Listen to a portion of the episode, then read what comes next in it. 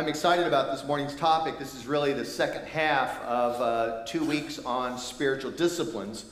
And uh, I'm excited because I want to help us form strong, deep, and very practical spiritual habits. And I think I've come upon, uh, i guess it's called a missing piece of the puzzle, or at least something that often gets ignored in the church. And that is the idea of habits. I think oftentimes preachers like me and other leaders, and perhaps some of you, have taught. And what we do is we say, now go out and pray, go out and read your Bible, go out and, you know, be charitable and these things.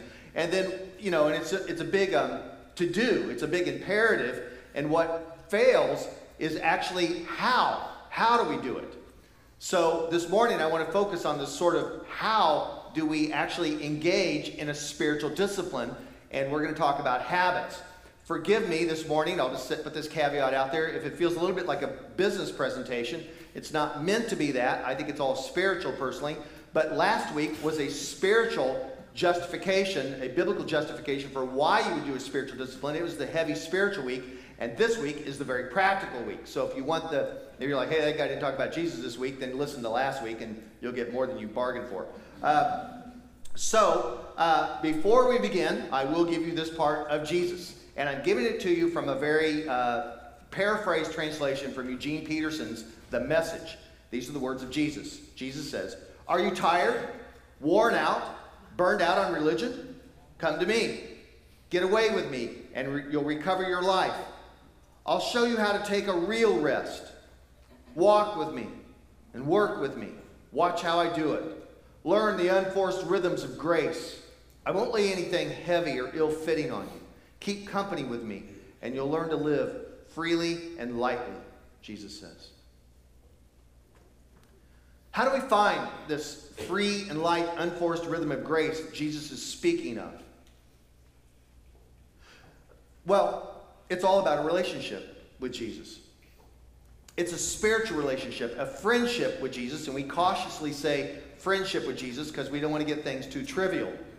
It's not an equal friendship. He is King of the universe, and we are who we are.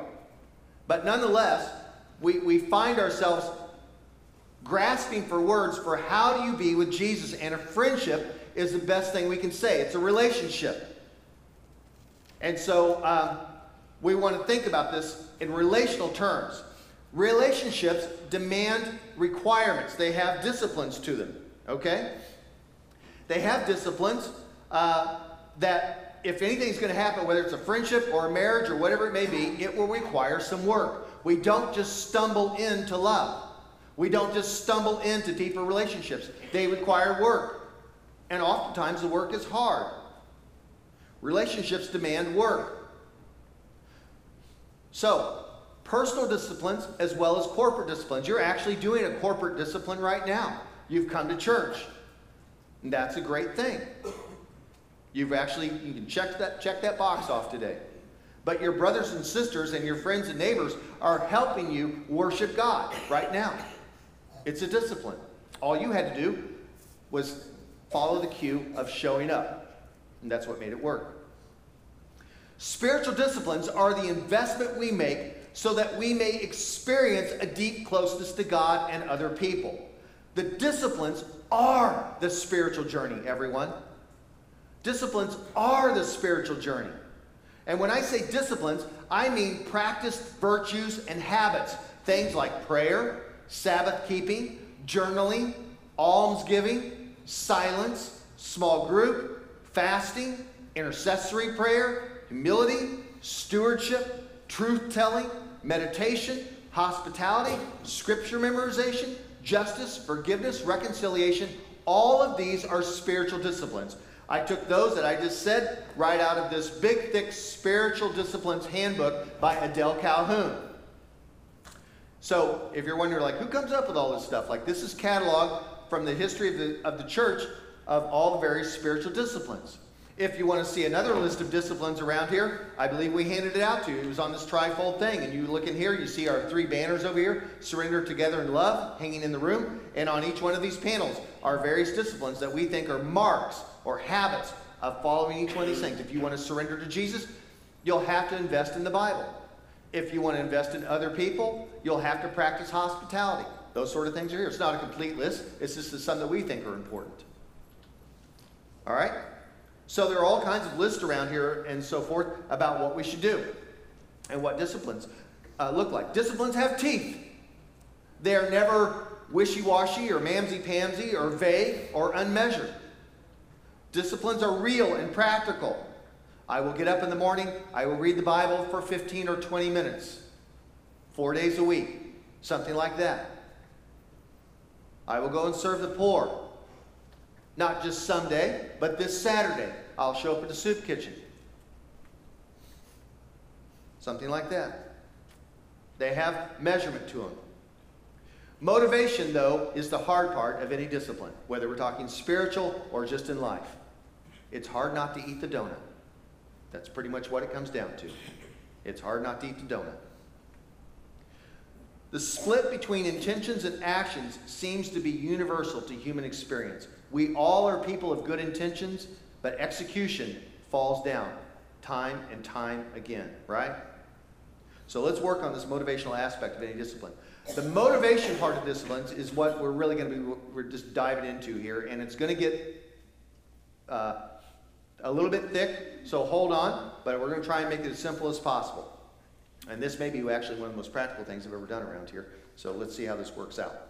Uh, what you want to find out is if you want to engage in any discipline, whether it's working out or reading your Bible, so this is secular or spiritual, you want to find out what your habit loop is. A habit loop. This comes from Charles Duhigg's uh, New York best-selling book. It's a business book, and it's called The Power of Habit. It's a secular book. It's not a spiritual book. Uh, I have no idea what the man's faith is or anything like that. But this was suggested to me by Dr. Charles Belt, uh, principal at Blue Springs High School. He was the one up here doing the announcements earlier. And this is what I read uh, and listened to uh, throughout Lent. And corporations such as Sprint are going through this book, and this is kind of all over the business world. Maybe your company is on this too, or your organization. But here's how things work this is a habit loop. Every habit has a loop, and it begins with a cue. It then has a routine.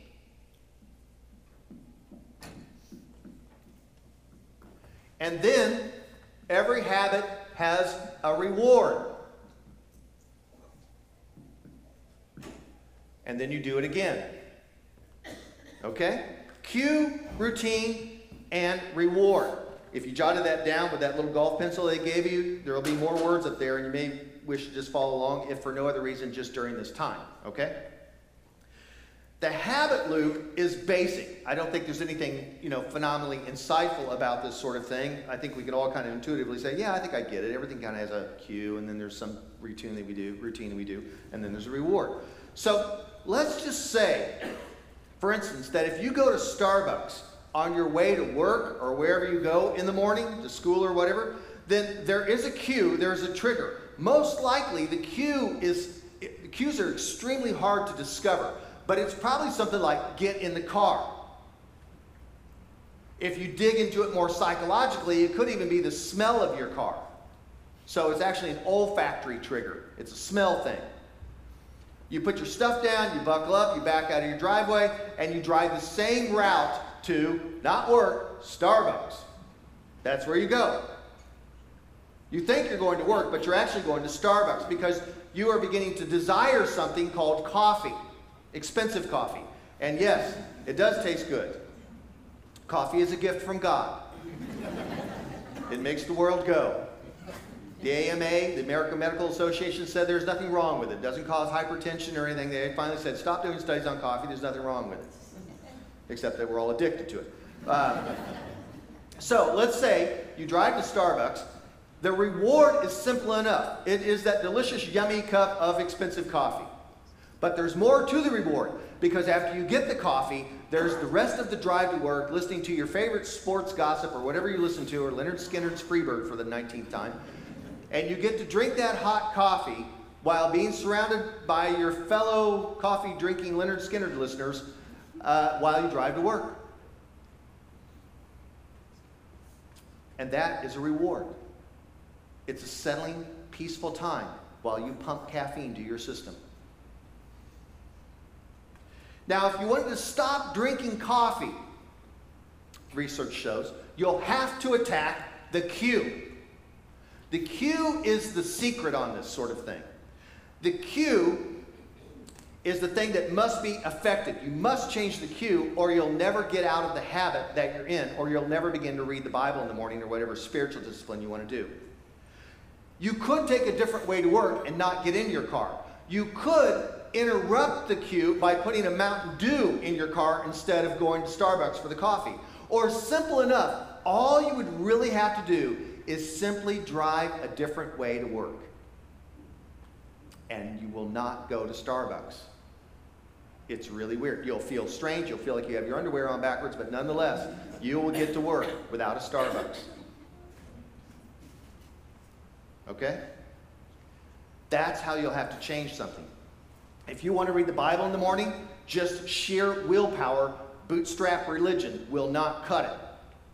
A whole bunch of want to may work for a day or two. So if I stood up here and preached, or anybody else gets up and preached, say, you need to go home and have a surrender time, a quiet time, a time where you have a devotion to God every morning, you know, for 15 minutes, you'd be like, yeah, that's great. And you get all motivated. I'm going to do that. And it's great on Monday, and it's pretty good on Tuesday. And by Wednesday, like, what happened? I didn't do that. Routine of life wasn't changed. All the want to in the world, it, it will not make it happen. There are other things that will change it.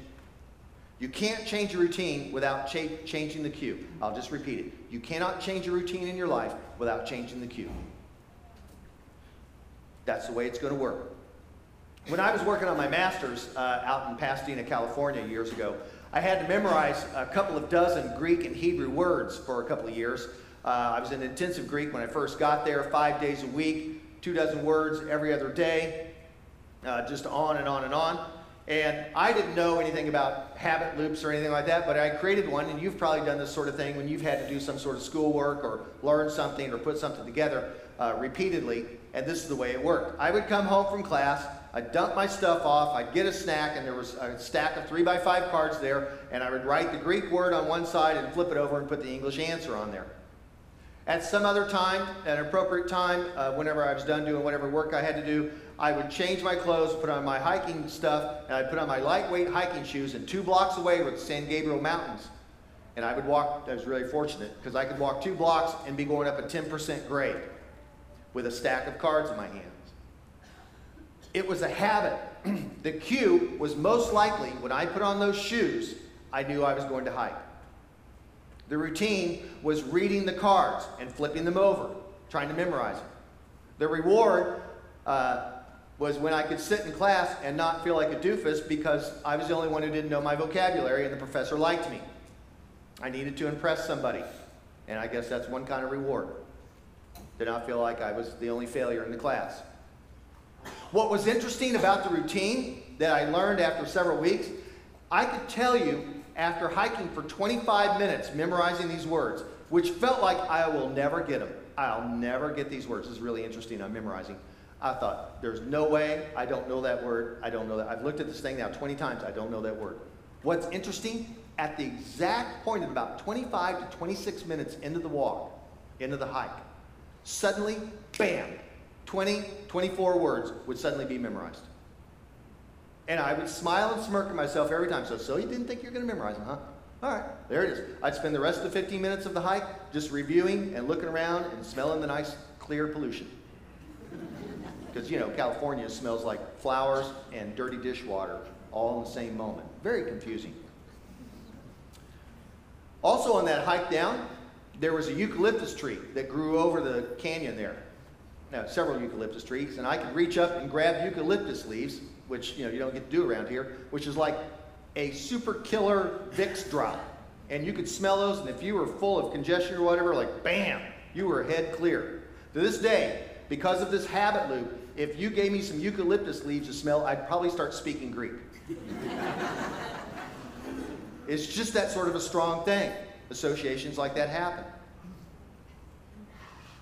This is how we get things done.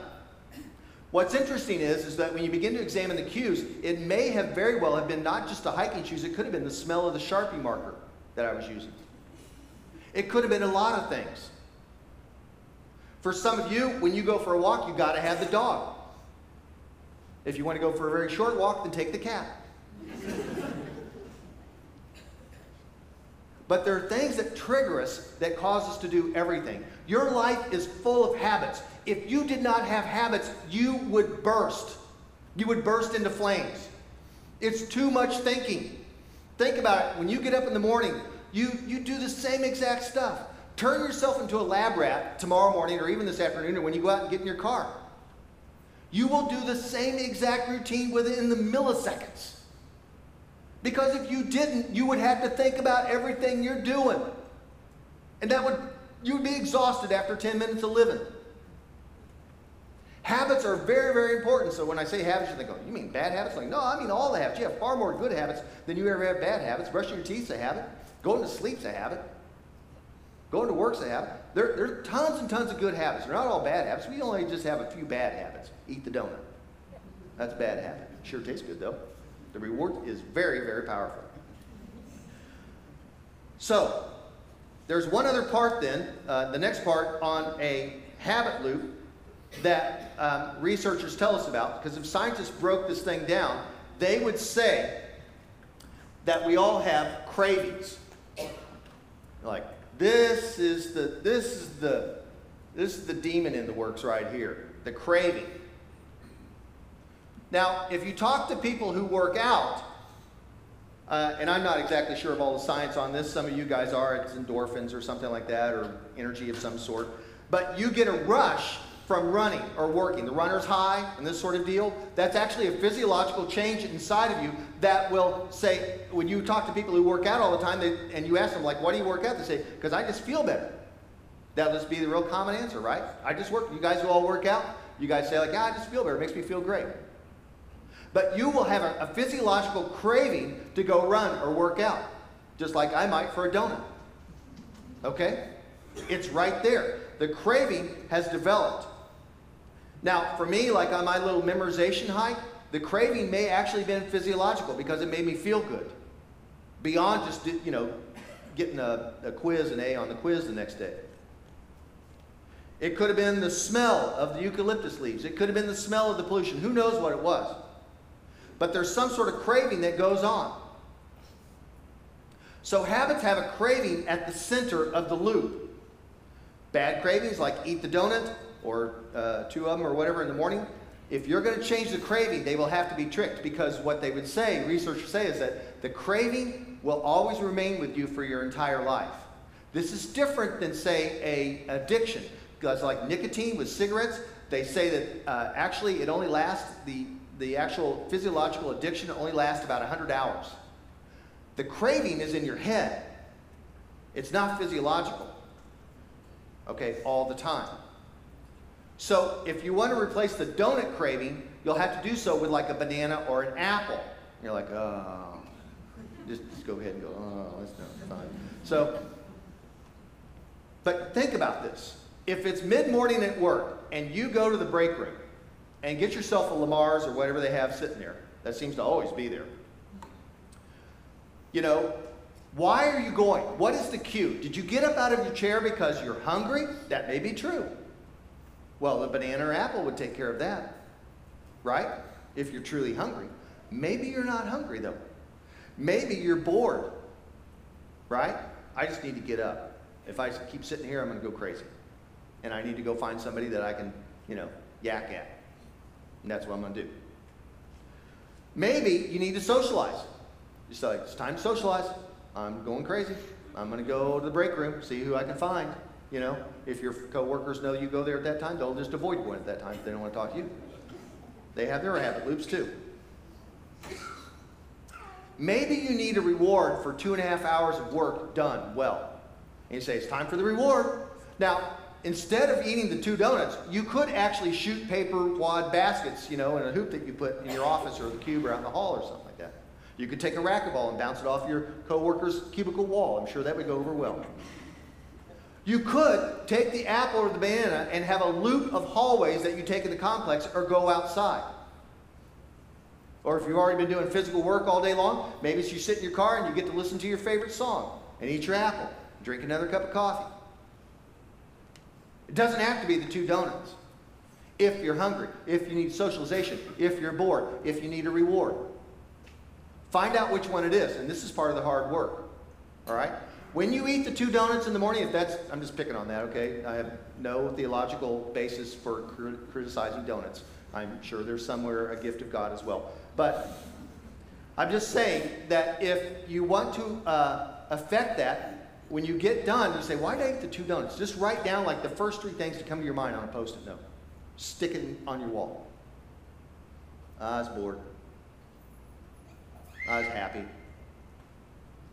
I was hungry. You know, just write down what it was. See what it was. Now, back to spiritual habits. If you want to read the Bible in the morning or read a spiritual book, say something like the Screwtape Letters by C.S. Lewis, uh, which gets talked about around here a lot, in a lot of C.S. Lewis books, the cue could not be, uh, the, the cue that you could think about could be in the morning. If you want to get up and read or read the Bible, could be don't put on your work clothes after you get ready. Put on your workout clothes. You're like, well, see, this is what's going on. You're like, why would I put on my workout clothes after I just got all cleaned up and ready to go? If you disrupt the routine in the morning, you'll suddenly be like, what do I do? I got to think. Right? You're like, oh yeah, it's time for me to read my Bible or pray or journal. That's the sort of trick you have to pull on yourself to get this sort of thing to happen. So instead, slip on the work clothes and disrupt this routine, and the cue will be shifted. Go sit in a different chair than what you usually do to read the paper or do your social media or whatever. Use a different light. Go to a different place. Disrupt the cues, everyone, that keep the routine going.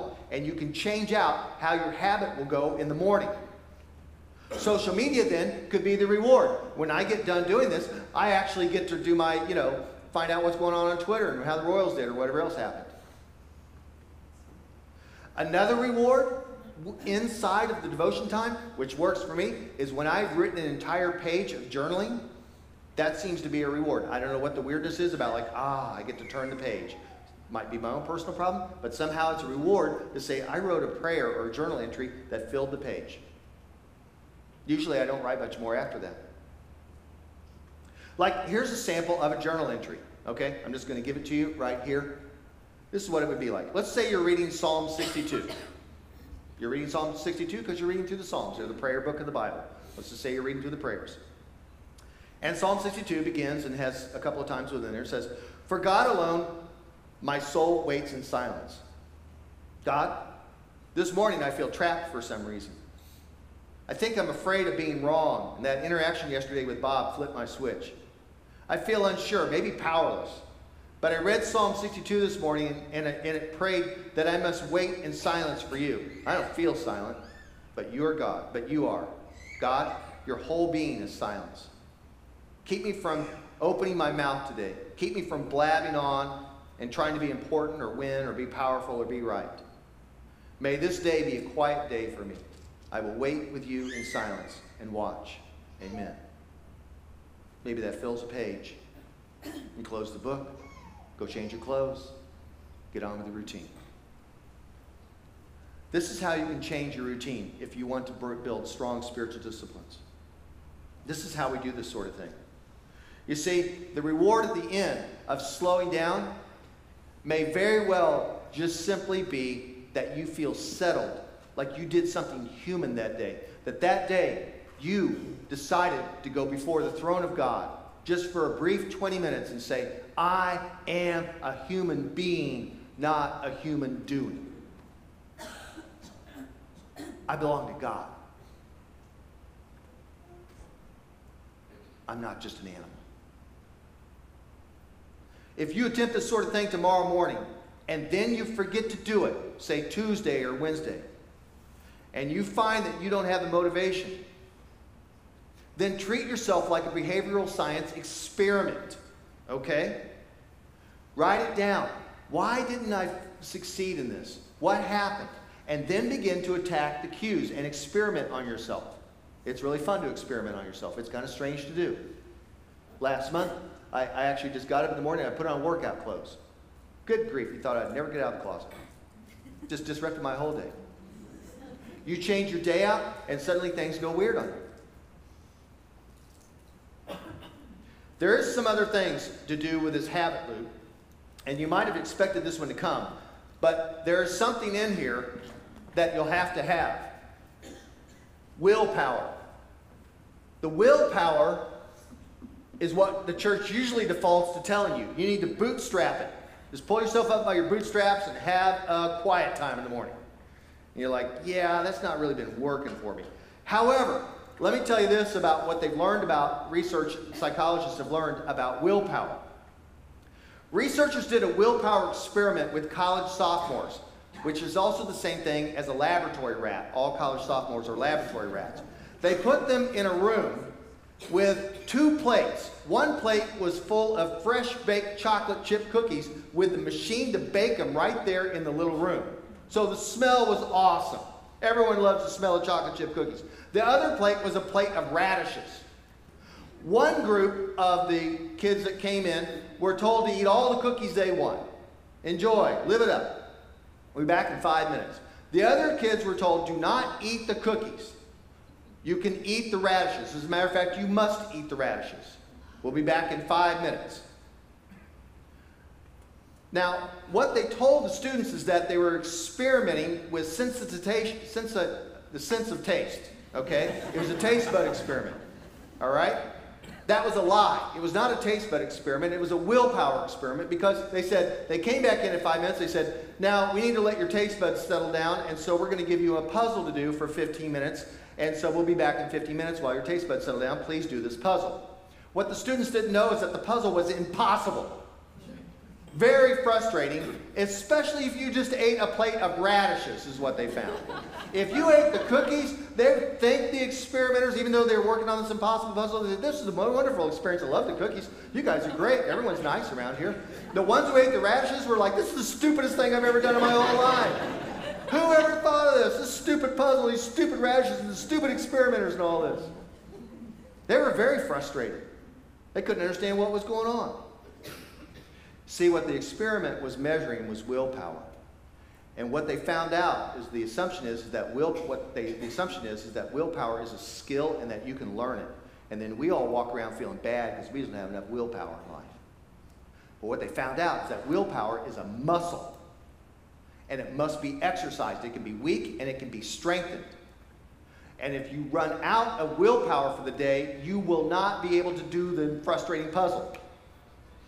Okay? So if you fail to, because here's how you know if it were a skill, you could get up and go run and work out every day.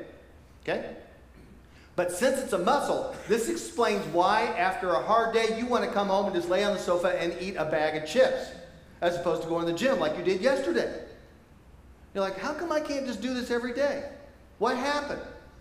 I got all the craving of wanting to have the endorphin rush or whatever that thing is, the runner's high or something, but I just wanted to lay on the sofa and eat chips. Hmm, that's because it's a muscle. Willpower is a muscle, and you can use it up. So if you live at a very fast pace, this is a very spiritual moment here.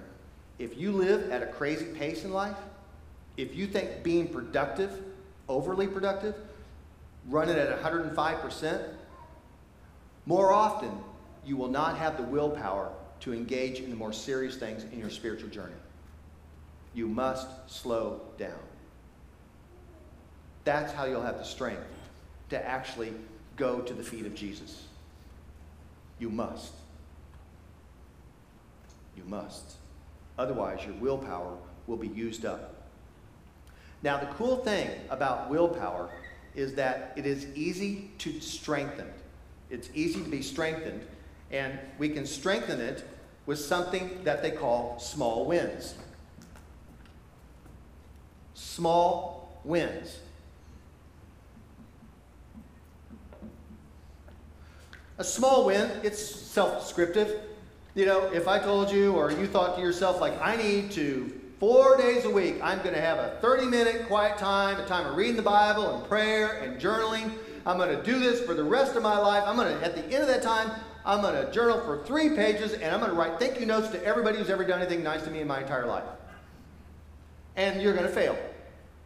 Unless you're some kind of superhero. Okay? What researchers found, and this is really interesting, is that people who go to the gym just once a week actually change their entire life.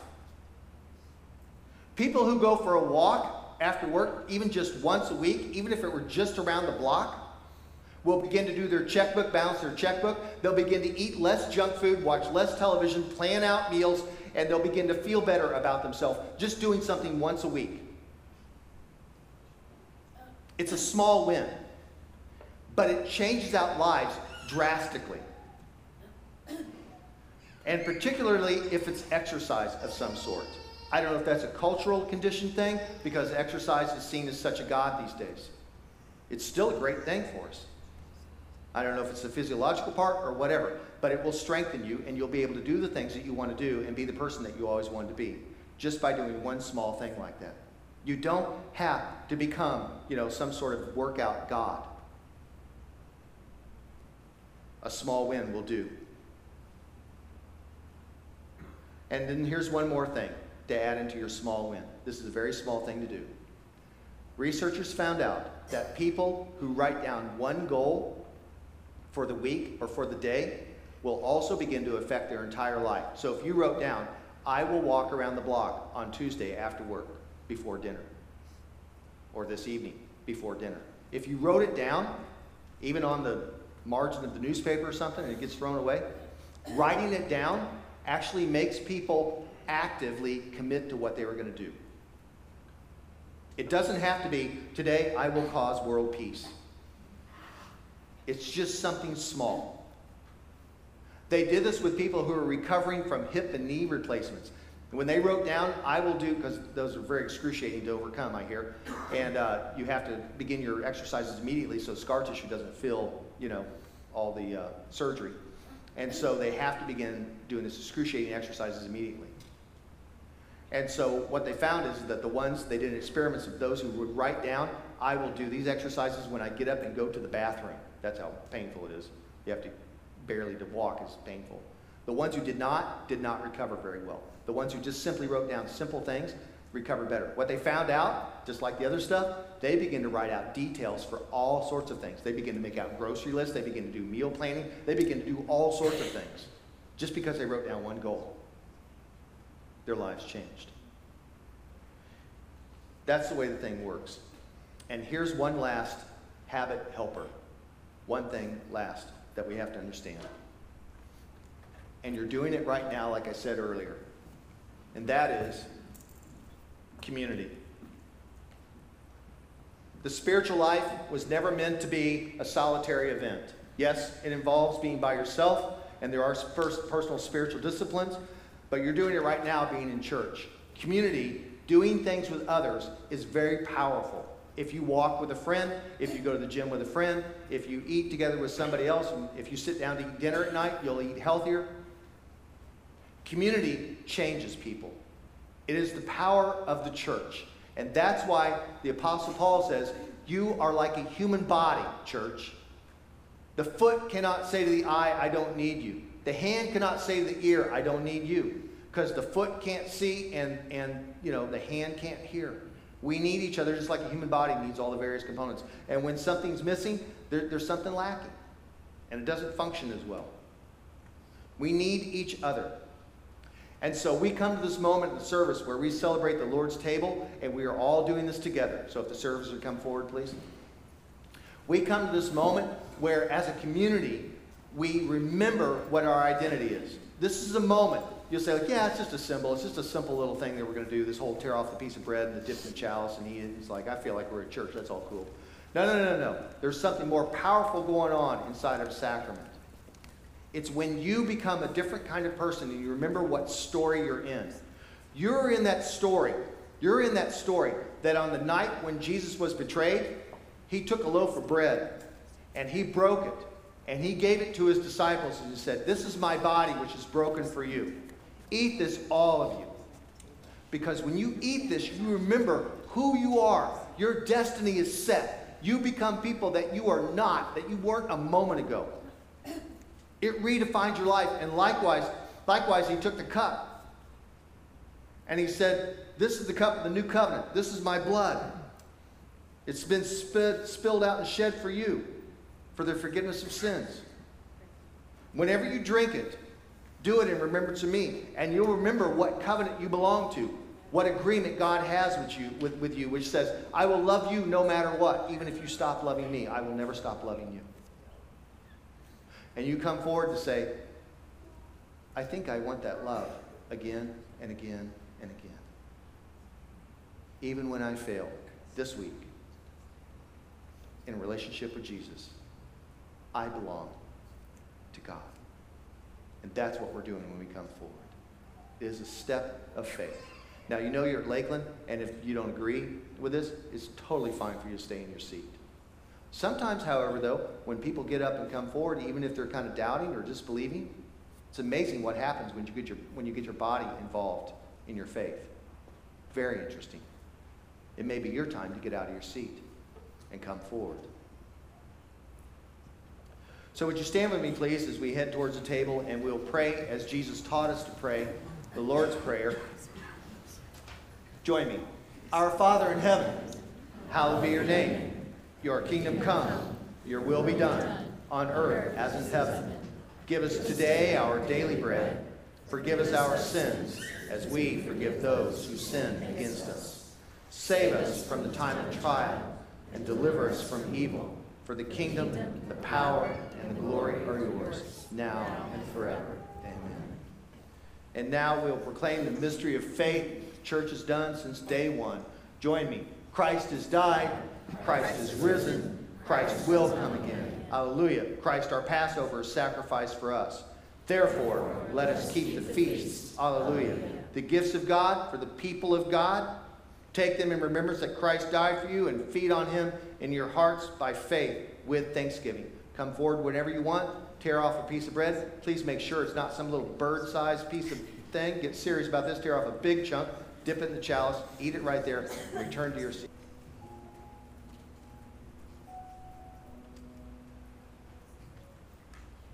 Eternal God, Heavenly Father, you have graciously accepted us as living members of your body. Christ, your Son, our Savior, He is the head of that body. We belong to Him. You have fed us as though it were spiritual food, like manna in the desert, water from the rock meat from the sea. How do we get by another day without you? How do we get by without you? Now, God, you're about to send us back out into a world that is full of competition, and compulsions, and chaos, where we'll apt to fall into criticism and unkind things. Protect us, God. May we be the people that you want us to be. May we develop disciplines and habits that cause us to follow you on this journey. Not perfect, just follow. Thank you, God, for this food. In the name of Christ, we all said, Amen. Now, stand with me and we'll get out of here with this thing I call the unbidden life prayer. Prayer for the unbidden life. This is a dangerous prayer this sort of thing when your pastor gets locked off in a cabin and starts praying. He comes up with crazy things like this. Okay? So, pray this with me if you could. You have your part and I have mine. And now, O Father, send us out with a force we cannot control, cannot manipulate, and cannot break. May we see with spiritual eyes all that is around us as spiritual. May we surrender to your will as much of our lives as we can. And then, and then, take our lives and push us further than we feel comfortable being pushed. May we become the people you imagine and not the people we settle for. May we be people of action and not just good intentions. And may we follow you, Jesus, set on fire by your unquenchable spirit to be your people of love and so change our world into your new creation. So be it. Amen. Go in peace, everyone.